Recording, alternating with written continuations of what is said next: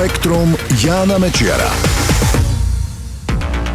Ahoj, asi aj vy ste zachytili úvahy, že nástup teplého počasia by mohol šírenie koronavírusu spomaliť.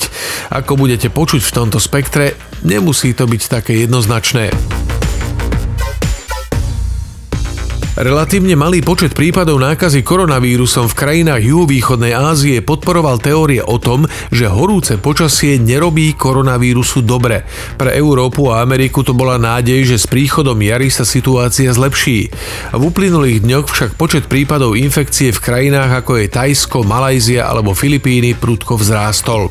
To naznačuje, že ročné obdobie zohráva pri šírení koronavírusu len obmedzenú úlohu. Koronavírus vyvoláva ochorenie COVID-19, ktorého niektoré prejavy sa podobajú na chrípku a tá sa šíri pri chladnejších teplotách, aj keď čiastočne sa to pripisuje aj tomu, že v zimných mesiacoch sa viac ľudí stretáva v uzavretých priestoroch.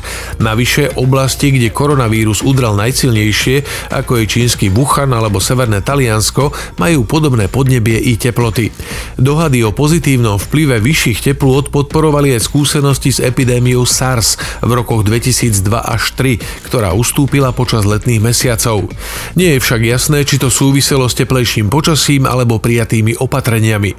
Svetová zdravotnícka organizácia VHO nedávno vyhlásila, že nie sú dôkazy o tom, že by teploty zohrávali úlohu pri šírení koronavírusu, aj keď to stojí za preskúmanie. Krajiny juhovýchodnej Ázie, ktoré majú horúce tropické podnebie, donedávna vykazovali pomerne malý počet prípadov nákazy. Teraz sa však podľa expertov ukazuje, že to bolo spôsobené skôr nedostatočným testovaním a obmedzenými zdrojmi a možnosťami tamojších zdravotníckých systémov. Počet prípadov tam v týchto dňoch prudko stúpa a vlády postupne prijímajú podobné opatrenia, aké máme aj my. Nedostatok spánku detí sa môže vo vyššom veku prejaviť psychickými problémami. K tomuto záveru dospeli vedci z Norskej univerzity vedy a techniky.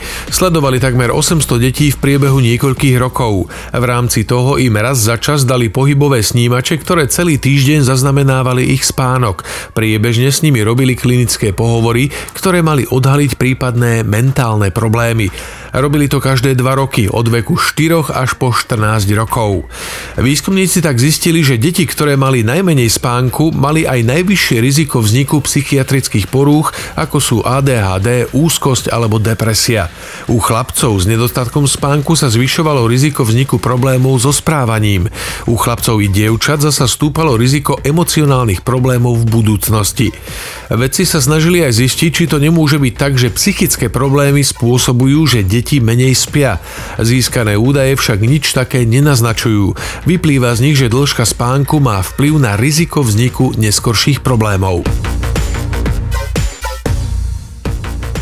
Čmeliaky sú inteligentnejšie tvory, ako sa na prvý pohľad zdá. Naznačujú to experimenty vedcov z Londýnskej univerzity Kráľovnej Márie. Vymysleli experiment, pri ktorom mali čmeliaky za úlohu dopraviť malú loptičku primeranú ich veľkosti do jamky v strede stolíka. Čmeliak mal na stolíku pristáť, dotlačiť loptičku do jamky a dostal za to kvapku sladkého roztoku. To je pre tieto tvory maškrta. Vedci najprv naučili niekoľko čmeliakov, čo majú robiť pomocou paličky, na konci ktorej bola imitácia čmeliaka. Ostatné jedince potom mohli pozorovať už vytrénovaných súkmeňovcov a učiť sa od nich. Ukázalo sa, že čmeliaky rýchlo pochopili, o čo ide a usilovne tlačili loptičky do jamky, aby dostali sladkú odmenu. Takéto správanie podľa vedcov naznačuje, že tento hmyz je do istej miery schopný chápať abstraktné pravidlá jednoduchej hry. Takisto to zrejme dokazuje, že dokáže používať nástroje, čo bola doteraz len výsada ľudí, primátov, niektorých cicavcov a vtákov. Spektrum Jána Mečiara.